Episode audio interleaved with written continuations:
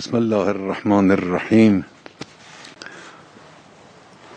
الحمد لله رب العالمين والصلاة والسلام على سيدنا محمد وآله الطاهرين ولعنة الله على أعدائهم أجمعين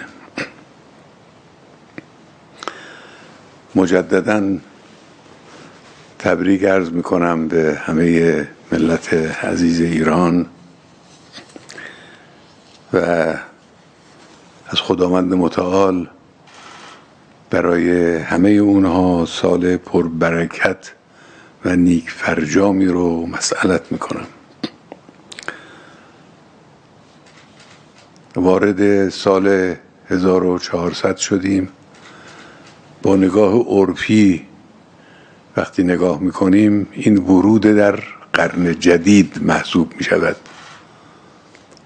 ولو به لحاظ دقت محاسباتی اینجور نباشه. اما عرفا میگن وارد قرن جدید شدیم.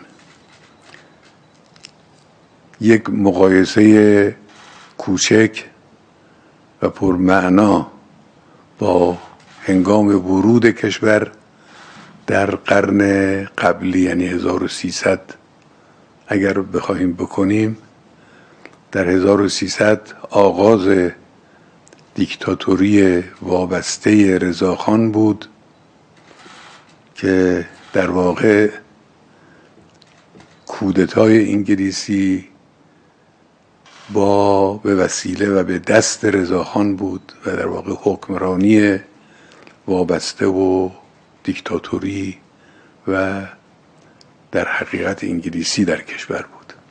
این ورود در 1300 بود. امسال ورود در 1400 سال انتخابات است.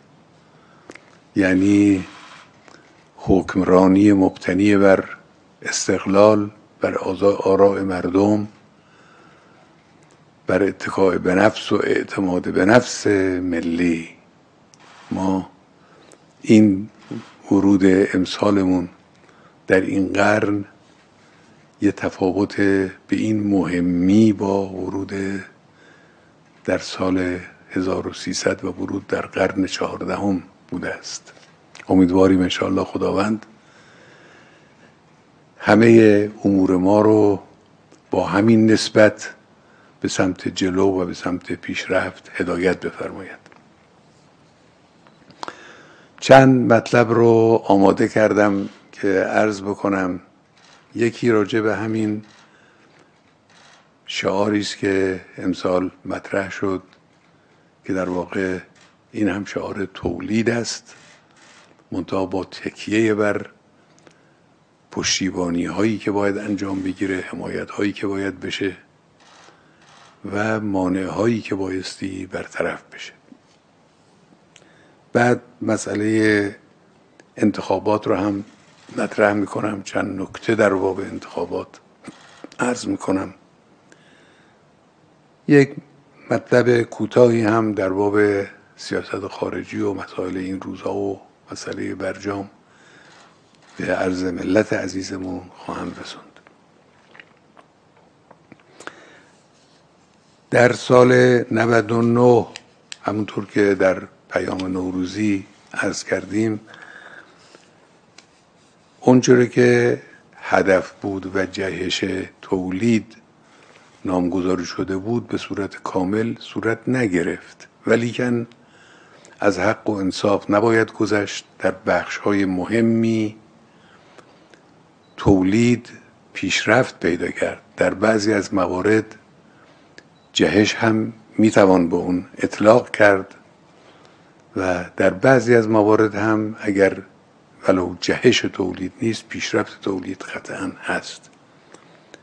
یک فهرست نسبتا طولانی از کالاهایی که در اونها افزایش تولید داشتیم در اختیار من قرار گرفته که البته من اون فهرست رو به تمامه نمی‌خونم. عمدتا لوازم خانگی که رشد زیادی کرد لاستیک خودرو آلمونیوم پتروشیمی فولاد و امثال اینها کالاهایی است که در سال 99 واقعا پیشرفت کرد و رشد کرد. همین بایستی ادامه پیدا کنه.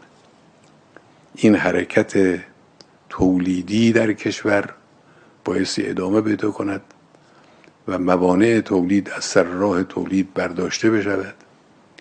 حالا در مورد موانع تولید من دو سه مورد رو به عنوان مثال شاید قبلا هم در پیام گفتم حالا هم عرض می‌کنم. مثلا فرض کنید واردات بیرویه. و بیمورد یا قاچاق کالا یا مقررات زائد و غیر لازم و دست و پاگیر یا کمک نکردن بانک ها و نظام بانکی به تولید اینا مواردی است. لکن موانع تولید اینها فقط نیست. گزارشی به من دادن که در اون گزارش موانع تولید رو به تفصیل بیان کردند. به نظر من خوب است که این چنین گزارشی به مردم داده بشود. در صدا و سیما و وسیله کسانی که آگاه هستند با این مسائل بدانند. بعضی از این موانع تولید برداشتنش بر عهده خود مردمه. بعضی برداشتنش به عهده دستگاه های دولتی یا به کلی دستگاه های حکومتی است. چه قوه مجریه و چه سایر قوا. به هر حال موانع تولید زیاد هست. اینها باید از سر راه برداشته بشه. و یکی هم حمایت هاست. مثل مشوق های قانونی یا کمک کردن به وارداتی که تولید متوقف به اونهاست. بعضی از موارد تولید ما احتیاج به مواد اولیه دارد که از خارج باید بیاد. یا مثلا برخی ماشین آلات و امثال اینا. اینا بایستی کمک بشه و تسهیل بشه این بالا. یک کمک عمده برای تولید این است که قدرت خرید مردم بالا بره. ولی اگر تولید شد و تقاضای مردمی وجود نداشت تولید شکست می‌خوره. قدرت خرید مردم که این مسئله ارزش پول ملی است و این یه نکته بسیار مهمی است که در جای خود بایستی الفا درباره او بحث کنند. یا مثلا کمک به قطع دست واسطه ها واسطه ها قیمت ها رو بالا می‌برن. تولید کننده هم صدمه می‌بینه مصرف کننده هم صدمه می‌بینه. هر دو صدمه می‌بینن. اگر دست واسطه های بیمورد قطع بشود کمک زیادی به تولید خواهد شد و امثال اینها. که قطعا اگر این کار در امسال که سال 1400 است با جدیت دنبال بشود یقینا تحولی در امر اقتصاد به وجود خواهد آمد. و البته شرایط دیگری هم هست که باعث رعایت بشه مثل مبارزه با فساد. مبارزه با فساد خیلی مسئله مهمی است که بایستی کانال های فساد و مجاری فساد بسته بشود که این در واقع به معنای اصلاح کردن نظام بانکی و اصلاح کردن گمرک و امثال ایناست که بایستی راه فساد به کلی بسته بشه. اون که من در اینجا لازم می‌دونم به ملت عزیزمون عرض بکنم این است که خب به خاطر نابسامانی هایی که در وضع اقتصاد و معیشت مردم وجود دارد بعضی ها فرصت پیدا می‌کنن برای منفی باپی و آیه از خوندن که آقا هیچ فایده ای نداره کاری نمیشه کرد. بعضی اینجورن. چه در فضای مجازی چه در برخی از مطبوعات ما و عمدتا متاسفانه در تبلیغات خارجی که چون مشکلاتی بالفعل در پیش روی مردم هست این رو وسیله قرار میدن برای اینکه به کلی راه رو بنبست نشان بدن. بگن آقا کاری نمیشه کرد. نه خیر. من درز بکنم به هیچ وجه اینجور نیست. ما اقتصادمون با ظرفیت ها و قابلیت هایی که در داخل دارد یکی از شکوفاترین اقتصادهای منطقه می‌توانه باشه و می‌توانه یکی از شکوفاترین اقتصادهای دنیا حتی باشه. ما ظرفیت های زیادی داریم امکانات فراوانی داریم. استفاده از این امکانات هم احتیاج به معجزه نداره. اینا کارهایی است که می‌توانند مسئولان مدیران زیربط با احتمام با احساس مسئولیت و همت بالا می‌توانند این مسائل رو حل کنند. شرطش این است که یک مدیریت قوی وجود داشته باشه مدیریت ضد فساد بر کشور حاکم باشه و یه برنامه جامع اقتصادی هم وجود داشته باشه. اگر باشه از این ظرفیت هایی که هست می‌توان استفاده کرد. همین حالا به نظر کارشناسان بانک جهانی که این دیگه حرف ما نیست حرف اقتصاددانان معروف و در واقع درجه یک دنیاست که در بانک جهانی کارشناس بانک جهانی هستن. اونها میگن که اقتصاد ایران در میان اقتصادهای برتر دنیا در رتبه 18 همه یعنی از 200 کشور 200 خورده کشور دنیا ما 18 همین اقتصاد هستیم که در حال فعلی با وجود تحریم و مشکلات فراوانی که وجود داره. اونها میگن اگر ظرفیت های استفاده نشده که حالا اشاره می‌کنم بعضی از اون ظرفیت ها اگر از این ظرفیت ها استفاده بشود اقتصاد ایران شش رتبه بالاتر میاد و به رتبه دوازدهم می‌رسه. این خیلی چیز مهم است با هشتاد و چند میلیون جمعیت با وجود این همه مشکلاتی که دیگران بر ما تحمیل می‌کنن تحریم و امثال اینا کشور به حمدالله زنده سر پاس 18 همین اقتصاد برتر دنیاست. این چیز کمی نیست. اینو بایستی توجه داشت. حالا اما ظرفیت هایی که در این گزارش بانک جهانی وجود دارد اونی که اینها میگن این ظرفیت ها اینهاست. دو نوع ظرفیت. یکی ظرفیت های سرزمینی است یکی ظرفیت های انسانی است. ظرفیت های سرزمینی وسعت کشور دسترسی کشور به آبهای آزاد. ما همسایه دریای عمان و اقیانوس هند هستیم و دسترسی داریم به آبهای آزاد. تعداد همسایگان 14 15 کشور همسایه ما هستند. با بیش از حدود 600 میلیون جمعیت خیلی فرصت مهمی است ظرفیت مهمی است مسیر ترانزیت و حمل و نقل شرق و غرب و شمال و جنوب که اینا رو این کشور ما حالا موقعیتش چنین موقعیتی است این ظرفیتی است. از این ظرفیت ها البته بله دشمن ها فعالیت می‌کنن که نگذارن از این ظرفیت ها استفاده بشود کرد. اما میشه میشه با فعالیت های خوب با تلاش مضاعف می‌توان از این ظرفیت ها استفاده کرد.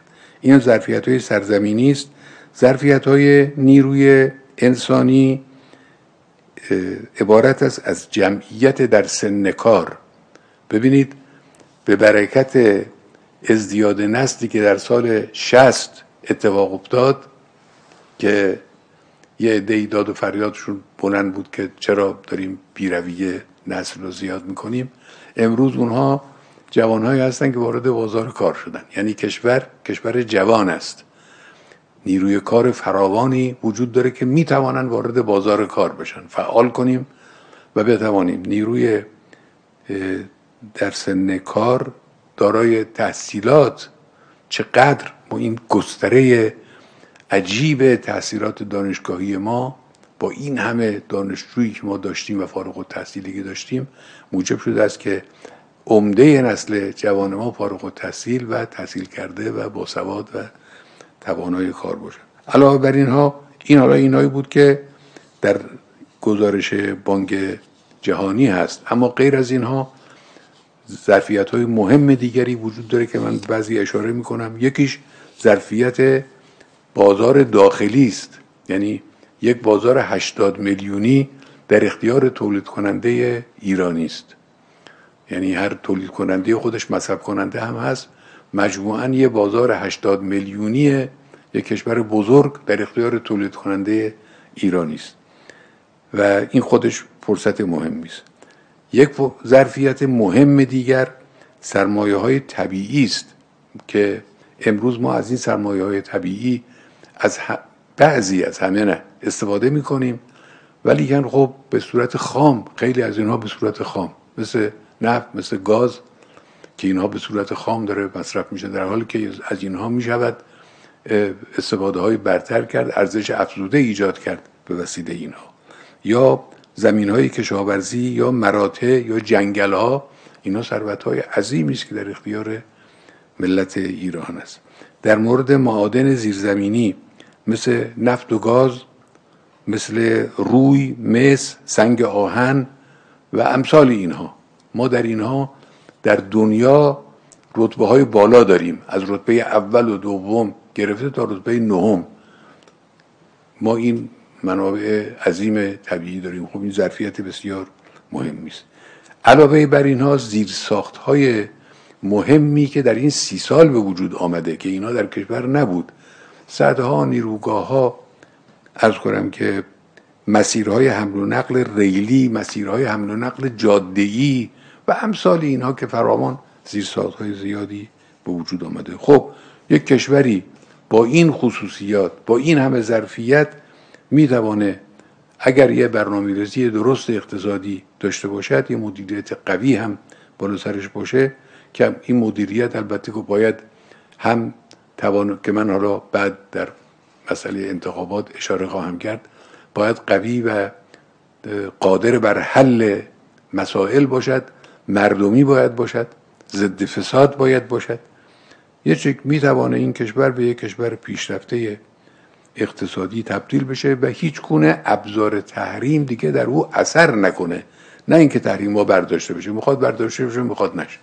وقتی که یک اقتصاد شکوفای پیشرونده وجود داشت دیگران احساس احتیاج می‌کنن اصلا تحریم معنا پیدا نمی‌کنه. این می‌توانه این نکته یک نکته دیگری که در باب اقتصاد کشور خوب عرض بکنیم این است که رفع مشکلات احتیاج به همراهی مردم دارد همدلی مردم. هر کاری که مردم وارد شدند قطعا گشایش در او به وجود میاد. تا حالا اینجور بوده. در همه اموری که مردم مردم توانستن وارد بشن این در اون کار گشایش به وجود آمده. من می‌خوام عرض بکنم در مسئله سرمایه گذاری و سرمایه گذاری برای تولید خود مردم می‌توانند نقش ایفا کنند. چه اونایی که سرمایه دارند و این سرمایه رو در راه مثلا بعضی از داد و ستدها و سوداگری های بیمورد مصرف می‌کنن می‌توانند اینها رو در راه تولید مصرف کنند. چه کسانی که می‌خواند کمک کنند به دیگران مثل این کمک مؤمنانه ای که برای قضیه کرونا انجام گرفت که همه مردم وارد شدن. در قضیه تولید می توانند کسانی که توانایی دارن یک نفر دو نفر ده نفر رو براشون اشتغال ایجاد کنن و کمک کنن به اشتغال اونها. البته این سازماندهی مردمی لازم دارد. خیلی هستن می‌خوان کمک کنن نمی‌دونن چجور باید کمک کنن. که باید خیریه های مردمی نهادهای انقلابی امنای مساجد مساجدی که فعالن تو این زمینه مثل بعضی جاهای دیگه بازی اینها رو برنامه ریزی کنن. هر کسی بدانه که با یک سرمایه کم چطور می شود به تولید کشور کمک کرد. یعنی همه خیال نکنه که بازی میلیاردی سرمایه داشته باشن تا بتوانن در تولید وارد بشن. نه با سرمایه های کم هم گاهی می توان به تولید کشور کمک کرد. گاهی یک خانواده روستایی رو مثلا فرض کنید با چند رسدام میشه زنده کرد احیا کرد خودکفا کرد. یک خانواده شهری رو مثلا فرض کنید با یک دستگاه بافندگی یا خیاطی یا امثال اینها می‌توان اصلا خودکفا کرد. از این کارها فراوان می‌توان کرد که هم کمک به مردم و مبارزه با فقر است و هم کمک به تولید. خب به این مناسبت راجع به تحریم چند جمله من عرض بکنم. البته بعدا برمیگردم باز یه مقداری دیگر توضیح خواهم داد. اینجا به مناسبت مسئله اقتصاد عرض می‌کنم که اولا محاصره اقتصادی و تحریم که آمریکا علیه ما انجام داد علیه بعضی از کشورهای دیگه هم انجام میده. این یکی از جنایت های بزرگ دولت هاست. به مسئله تحریم به شکل یک کار سیاسی دیپلماسی فلان نباید نگاه کرد این واقعا جنایت. اینی که یک ملتی رو تحریم کنند که دارو نتوانه وارد کنه ابزار پزشکی نتوانه وارد کنه امکانات غذایی نتوانه وارد کنه حالا ما الحمدلله گیریم خودمون رو از آب می‌کشیم بیرون و کشیدیم. اما بعضی از کشورها هستن نمی‌توانن این کار رو بکنن. این واقعا جنایت بزرگی است و این جنایت از دولتی مثل آمریکا برمیاد که در یک روز 220 هزار نفر رو می‌توانه به قتل برسانه. این جنایت رو بعض از قدرت ها از جمله آمریکا کردن. اینو بدونید. تحریم و محاصره اقتصادی قطعا یک جنایت بزرگی این حالا مطلب اول. با این وجود تحریم برای کشور ما که این جنایت نسبت به کشور ما انجام گرفت یک منافعی هم داشت. که توانست این تهدید رو در واقع به فرصت تبدیل کن. یعنی جوانهای ما جوانهای پرتلاش ما همت کردند در بعضی از بخش هایی که کاملا کالاها وابسته به خارج بود کشور رو از خارج بی نیاز کردن. یعنی در داخل تولید کردن. تولیدات داخلی این باز غیر از مسئله جهش تولیده این ایجاد فناوری در داخل کشور است. این در واقع اقدام به یک کار نو در داخل کشور است که گزارش ها رو گاهی در تلویزیون مشاهده می‌کنید که میگن ما این کار کردیم. محصولی درست می‌کنن که انسان رو یعنی کشور رو از خارج بینیاز می‌کنن و محصول اونها از نوع خارجیش هم مرغوبتره هم ارزانتره. و بعدم ساخته دست بچه های خود ماست. انسان با رغبت تمام اون رو می‌توانه مصرف کنه. و این وابستگی رو در بخش های قطع کردن. این برای ما یک درس شد. اینی که الان در بعضی از برنامه های تلویزیون مشاهده می‌کنید می... میاد یه جوانی میگه من این کار ما این کار کردیم من یا ما چند نفر این کار کردیم این اقدام کردیم این واقعا برای ما یه درسی شد. ما در مقابله با تحریم دو راه می‌توانیم بریم. یکی اینکه بریم سراغ تحریم کننده و از او خواهش کنیم. بگیم آقا شما ما رو تحریم کردید. ما خواهش می‌کنیم که حالا مثلا شما این تحریم رو کم کنید و بردارید. اونم بگه خیلی خوب حرفی ندارم. این کارا رو انجام بدید. یه چند تا خواسته استکباری روی میز بگذاره. بگه این کارا رو انجام بدید من یه مقدار از تحریم رو کم کنم این یک راهه. که در واقع راه ذلت راه انحطاط راه عقب ماندگی است. یک راه دیگر هم این است که نه نیروی داخلی خودمون رو فعال کنیم. ما توانایی های خوبی داریم. این نیروها رو فعال کنیم و کالای تحریمی رو در داخل تولید کنیم.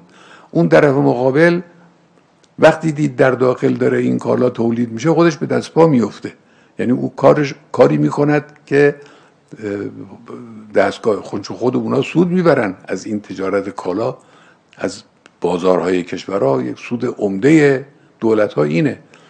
لذاست که خود این موجب می شود که تحریم یا برداشته بشه یا لغو بشه یا بی اثر بشه به هرچه بنابراین ملت ما این راه دوم رو انتخاب کرده. یعنی واقعا اینجوره من می‌بینم ملت عزیز ما این راه دوم رو انتخاب کرده. و موفقیت های بزرگی هم به دست آورده که آخریش همین موفقیت های مربوط به مسئله کرونا ما اولی که کرونا آمد اگر یادتون باشه حتی ماسک نداشتیم. ماسک امکاناتمون برای اینکه ماسک بزنن مردم در اختیار کشور نبود به قدر کافی. یا این ماده های ضد عفونی کننده در اختیار نبود. در, داخل, در داخل تلاش کردن. از لحاظ ماسک خودکفا شدیم. دیگران ماسک رو اون مال مربوط به اسفند سال گذشته و پروردین سال گذشته سال گذشته است. اسفند اسبق سال 98 و فروردین سال 99 ماسک رو اروپایی یک کشور اروپایی از چین خریده بود. یک کشور اروپایی دیگه آمد سر راه گرفت و دزدید و برداشت برد. یعنی مسئله ماسک در دنیا اینجوری بود. ما خودمون جوانهای ما مردم ما تو خانه ها توی مسجدها ماسک رو تولید کردند. یعنی این واقعا مظهر کامل قطع وابستگی به خارج بود. یا مواد تولید کننده رو و همطور پیش رفتیم تا رسیدیم به واکسن. امروز تولید واکسن از راه های مختلف در چند طریق الان داره واکسن به همدلله در طریق تولید و آزمایش و به فعلیت رسیدن هست. این رو الان در چند طریق این مایه آبرو برای کشور شده. یعنی تحلیلگرای خارجی بعضی که با انصاف هستن تحسین می‌کنن کشور ما رو. این راه رو ملت ایران امتحان کردن و انشالله همین راه رو دنبال خواهند رفت.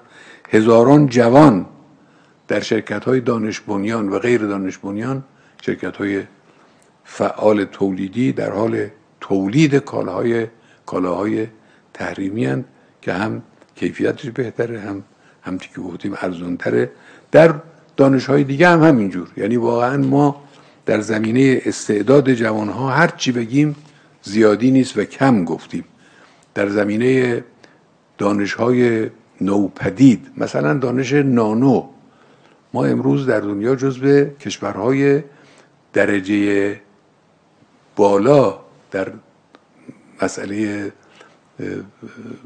فناوری نانو و تولید نانوی هستیم. و لحاظ مقالات علمی مقالات مرجع که مراکز علمی جهانی میگن در ظرف این 20 سال گذشته که از اول مثلا فرض اوایل چون دانش نوپدیدی است نانو. میگن در مثلا سال 2001 ایران مثلا ده مقاله در باب نانو داشت. در سال 2020 دوازده هزار مقاله یعنی ما در ظرف 20 سال از ده مقاله علمی در باب نانو رسیدیم به دوازده هزار مقاله علمی. یه چنین کارهایی به همدلله در کشور داره انجام می‌گیره. اینها مهمه در بخش های دفاعی هم که می‌بینید. بخش های دفاعی هم که روز به روز الحمدلله پیشرفت کشور برجسته تر و درخشانتر و از نظر بعضی حیرت انگیزتر داره میشه. که این ذریب این تولیدی تولیدات دفاعی کشور ذریب امنیت خارجی کشور رو بالا می‌بره. این خیلی مهمه برای کشور. یعنی حسون و رعیه در واقع اینها حسن و حساری هستند برای امنیت کشور.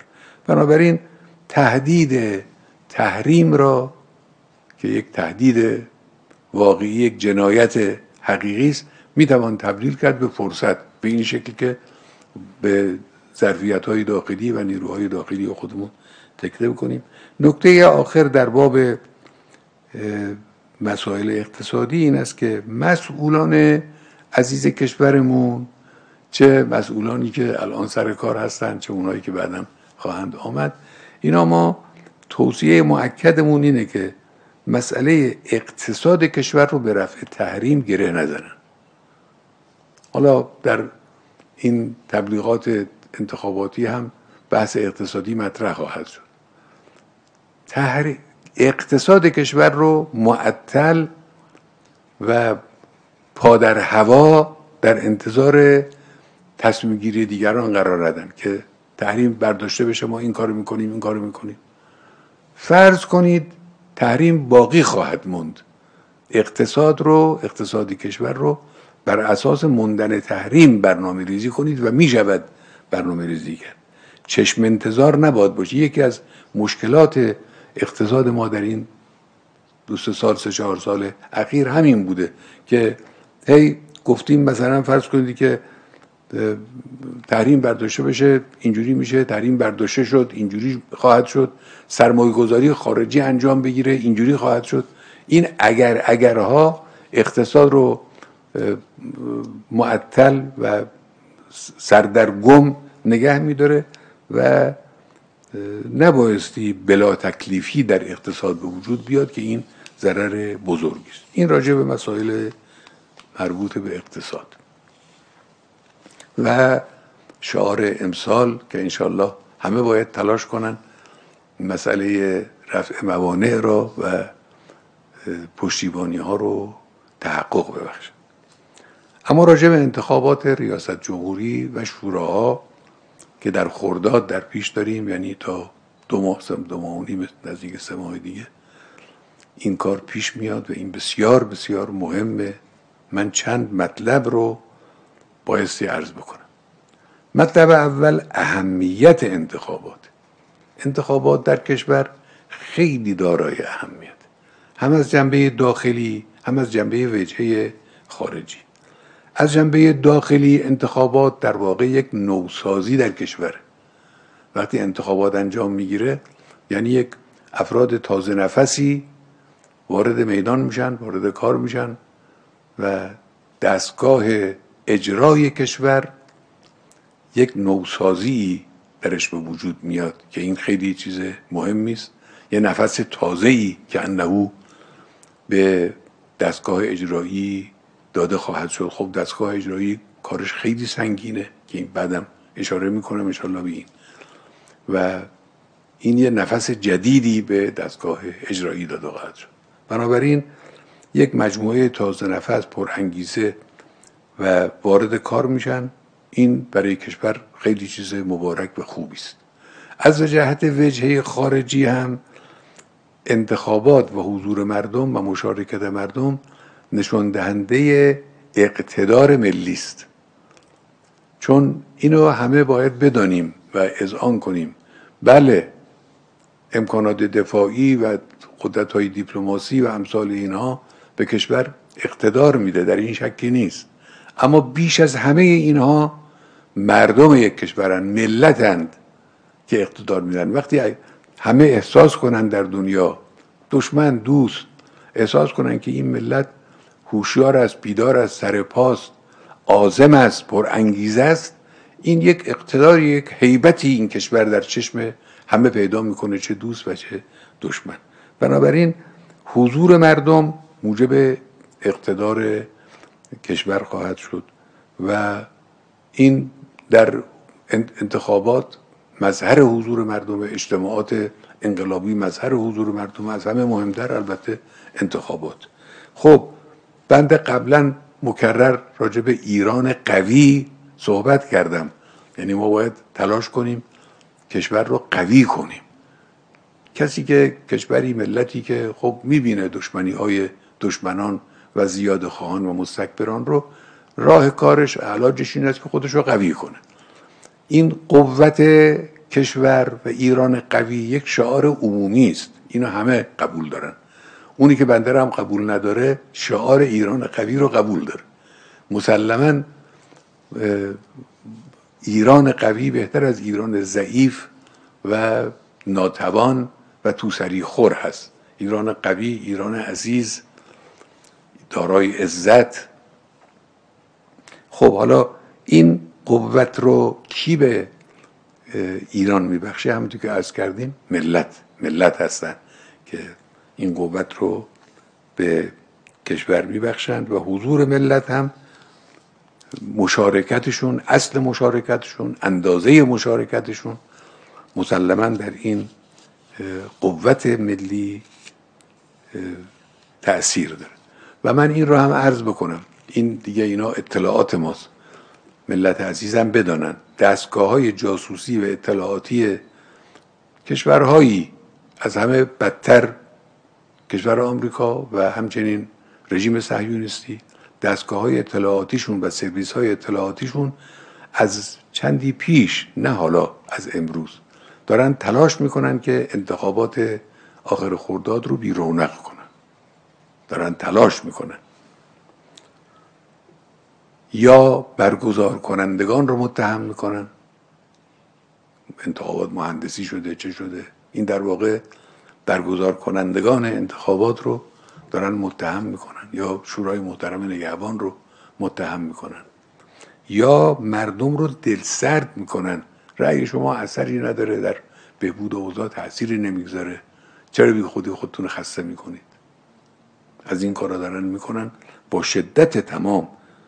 و از فضای مجازی هم حد اکثر استفاده رو دارن می‌کنن. خب متاسفانه فضای مجازی کشور ما هم که اون رایت های لازم با وجود این همه تأکیدی که من کردم درش صورت نمی‌گیره و در یک جهاتی وله واقعا که بایستی اون کسانی که مسئول هستن حواسشون باشه.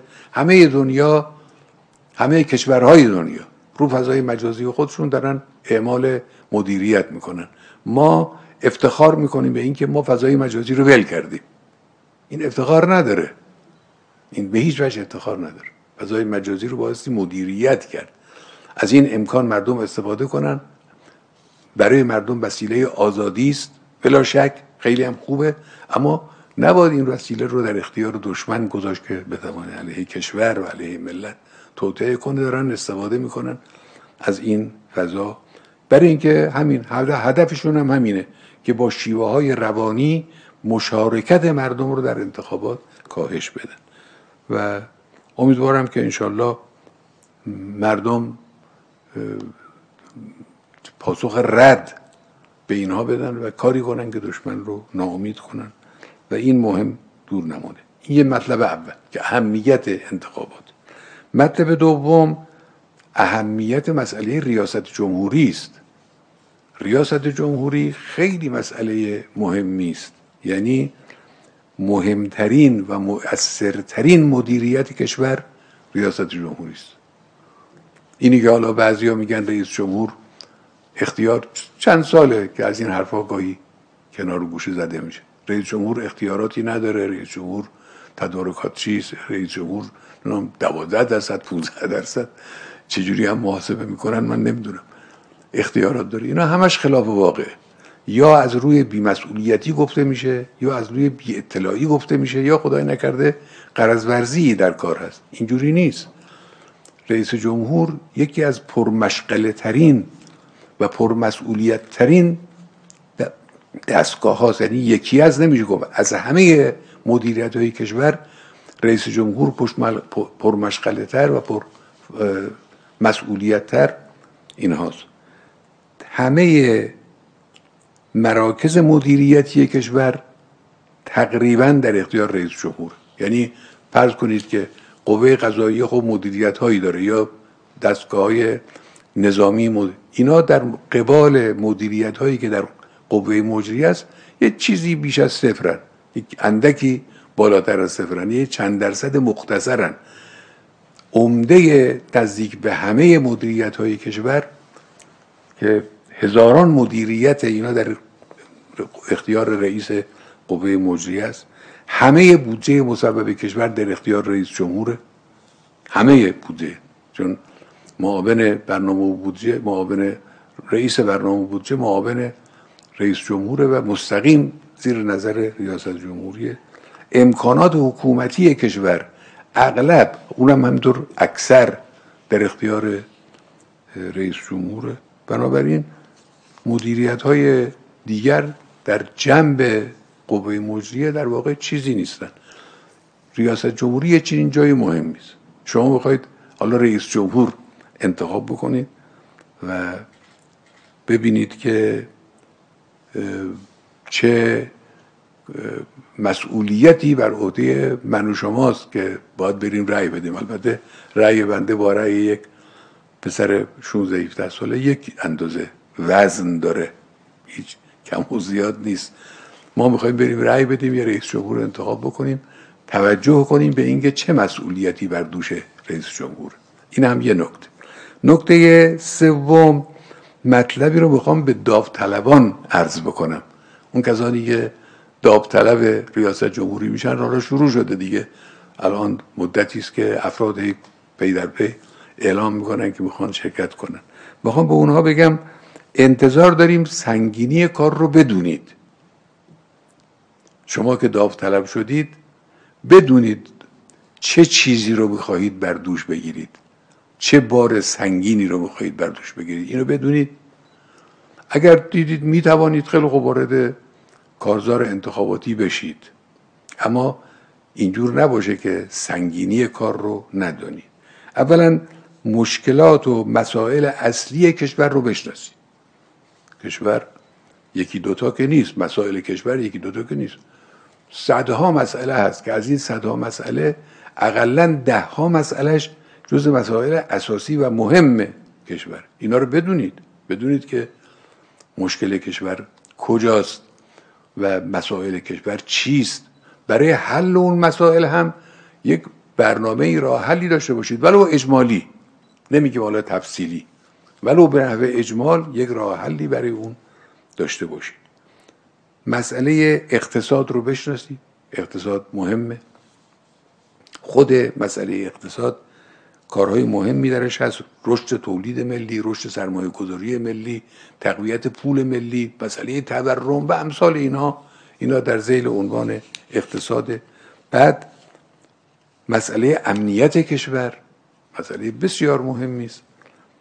موضوع آسیب های اجتماعی که یکی از اون مسائل مهم کشور مسئله آسیب های اجتماعی است. روبرو شدن با سیاست های پیچیده دنیا.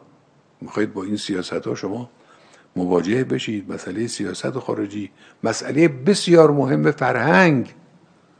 اینا رو باید شما بدونید که در کشور چه خبر هست و چه انتظاری هست و چه کار باید انجام بگیره.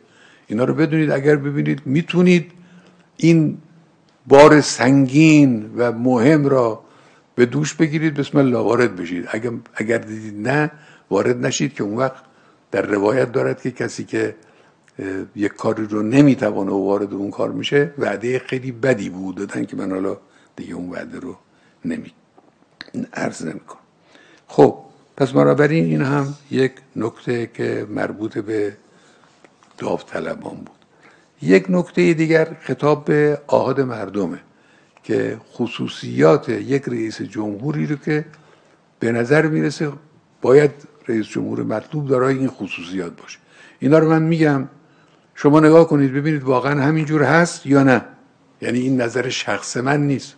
به نظر می‌رسه هر کسی که به دنبال سعادت کشور هست یه چنین رئیس جمهوری می‌خواد. اولا با کفایت باشه. دارای مدیریت و کفایت مدیریت باشه. ثانیا با ایمان باشه.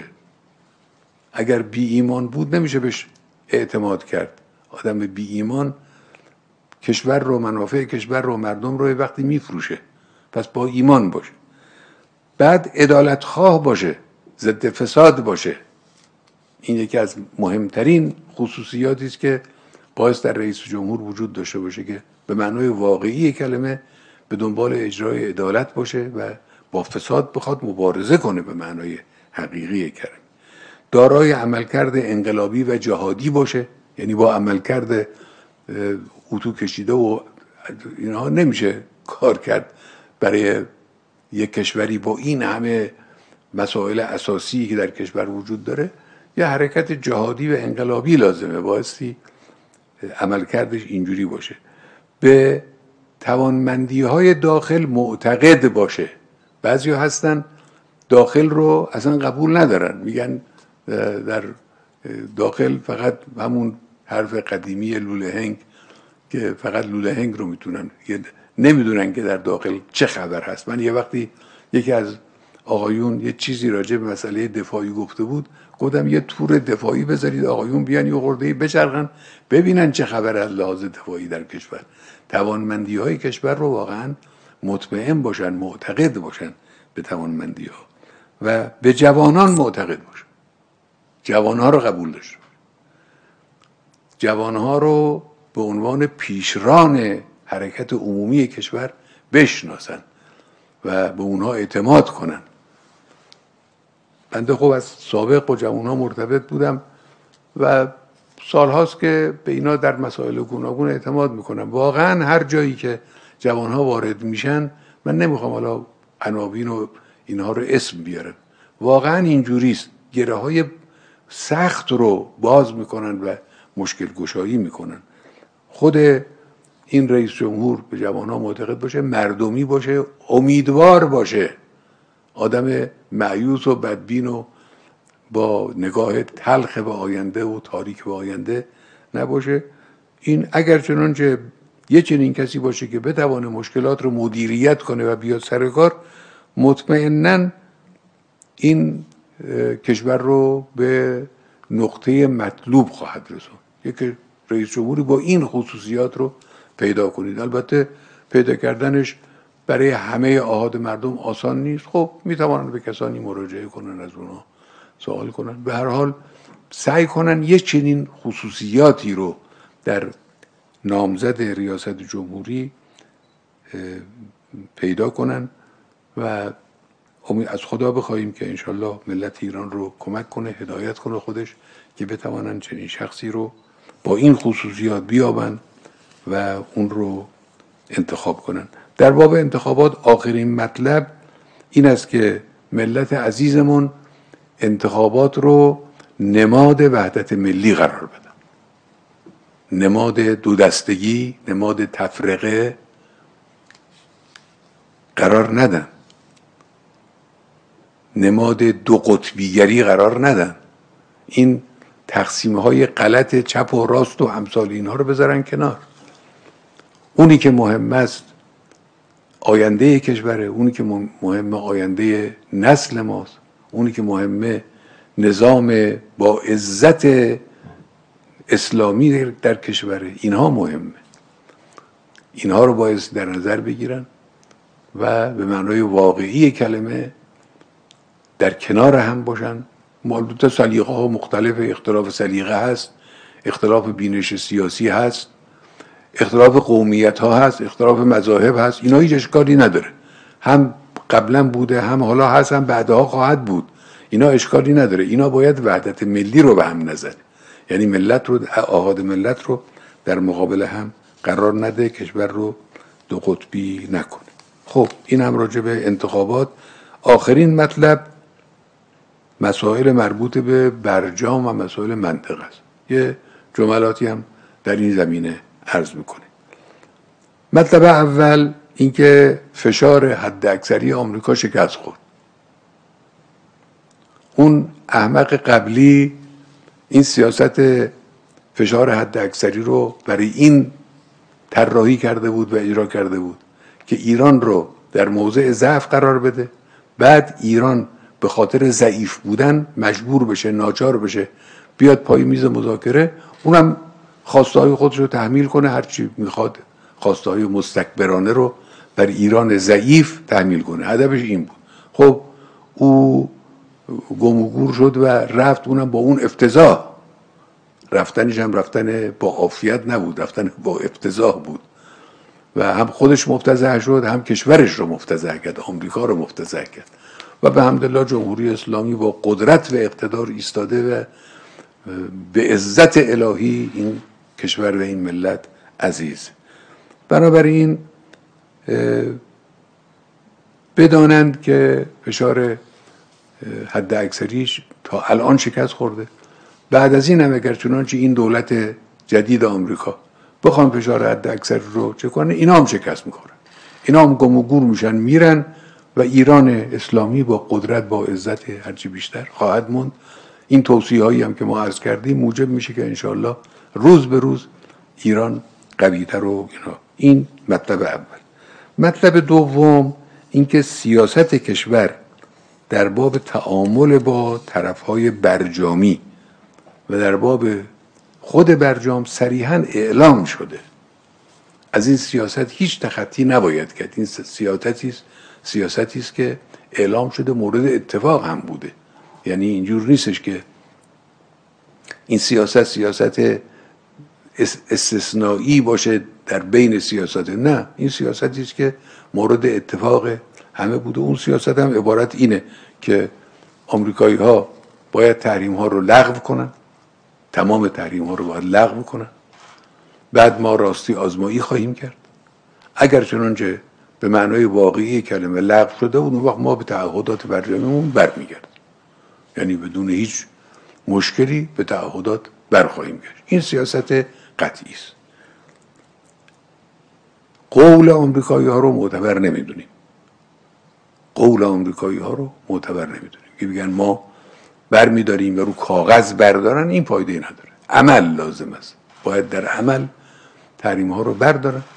ما هم راستی آزمایی کنیم مطمئن باشیم که برداشته شده تحریم ها. اون وقت ما به تعهداتمون عمل می‌کنیم. حالا بعضی از آمریکایی ها رو همون قرارداد برجام هم حرف دارن.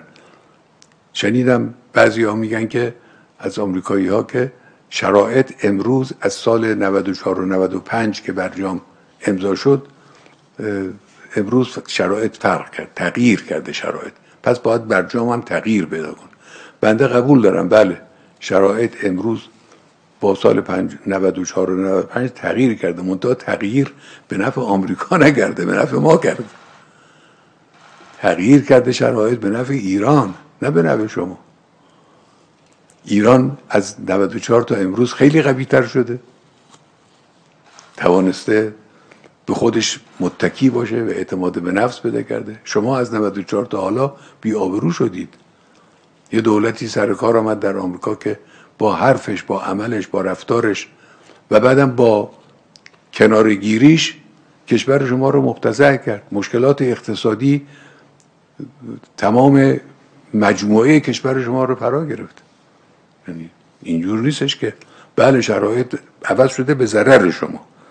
اگر چنانچه بناس برجام تغییر پیدا کنه باید تغییر به نفع ایران پیدا کنه. نه اینها. ما تحریم ها رو بی اثر کردیم. به همدلله شرکت های دانش بنیان فراوان حرکت عظیم جوانان ابتکارهای گوناگون در این زمینه انشالله همین راه را هم ادامه خواهیم داد.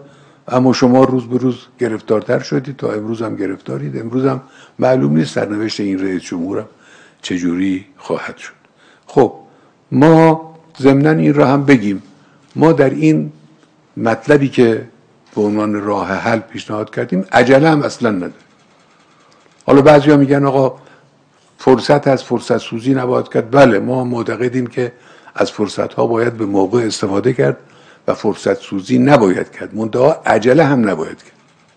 عجله در مواردی خطرش و ضررش از فرصت سوزی بیشتره. کمان که در قضیه برجام ما عجله کردیم.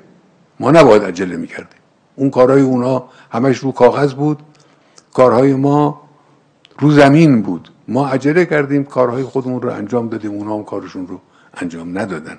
تعهداتشون رو انجام ندادن البته این مسئله بسیار مهمی است که ما توجه داشته باشیم که ما صبرمون حوصلمون زیاده. ما داریم کار خودمون رو می‌کنیم. اگر چنانچه اونها همین سیاستی رو که ما گفتیم قبول کردن اعمال کردن خب همه چی درست خواهد شد. نکردن به همین شکلی که امروز هست بعدم خواهد بود. اشکالی هم نداره. اینی هم که ما میگیم که مثلا فرض بفرمایید که اول نو تحریم یه عده در شنفتم از این سیاسیون دنیا و اینها. میگن آقا این اول من اول تو دیگه چه فرقی می‌کنه؟ حالا شما میگید اول آمریکا آمریکا میگه اول شما. بحث اول من اول تو نیست. بحث این است که ما به آمریکایی‌ها اطمینان کردیم زمان اوباما و کارهایی که باید انجام می‌دادیم بر اساس برجام انجام دادیم. اونا تعهد خودشون رو انجام ندادن. یعنی رو کاغذ گفتن که تحریم ها برداشته است منتها عواملشون هر شرکتی که خواست با ما قرارداد منعقد بکنه بهش گفتن آقا این خطر داره ها این ریسک داره. معلوم نیست چه خواهد شد؟ یعنی طرف سرمایه گذار رو ترسوندن. اینجوری اینا عمل کردن. اینا بحث ما به کار اینا اعتماد نداریم تعهد اینا برای ما ارزشی نداره. بنابراین البته آمریکایی ها اشتباه کردن در برخورد با ما.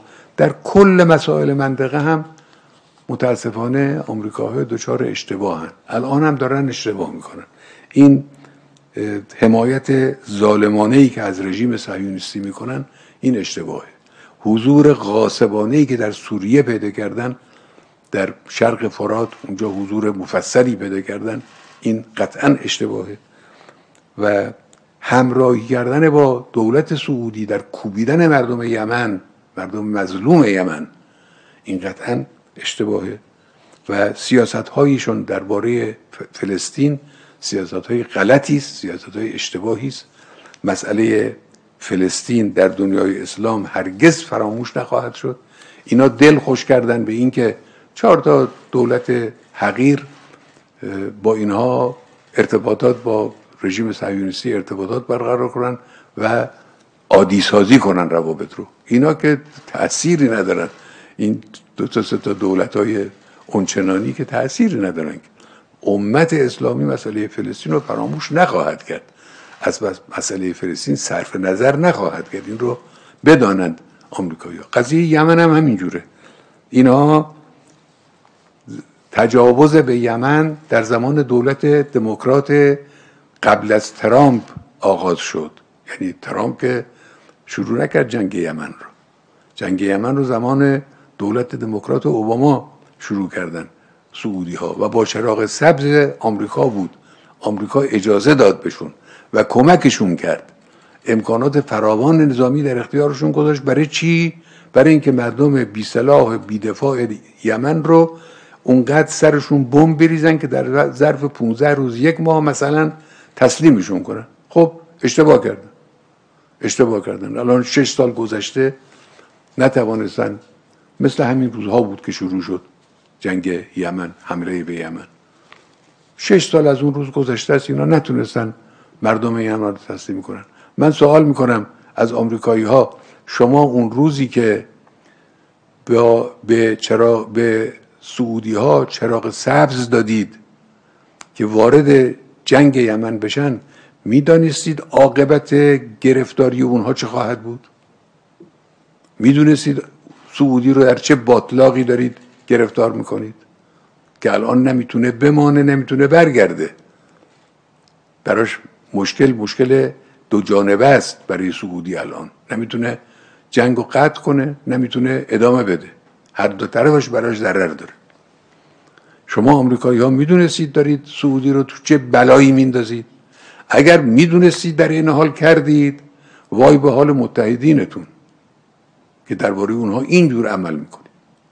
اگر نمی‌دونستید که پس بازم وای به حال متحدینتون که به شما اطمینان می‌کنن و برنامه هاشون رو با توابق شما اجرا می‌کنن و طراحی می‌کنن که با اوضاع منطقه ناآشنا هستید.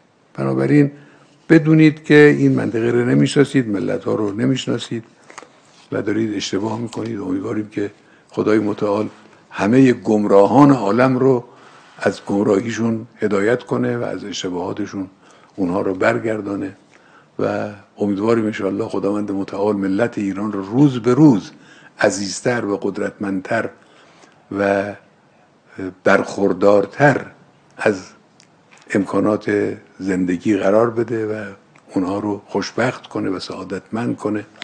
ماده و معناشون رو انشالله اصلاح کنه. قلب مقدس ولی عصر انشالله از مردم ایران راضی باشد و دعای اون بزرگوار شامل حال همه مردم ما انشالله باشه شامل حال این حقیر باشه. روح متحر امام بزرگوار از ما راضی باشه. ارواح طیبه شهیدان از ما راضی باشند. والسلام عليكم ورحمة الله وبركاته.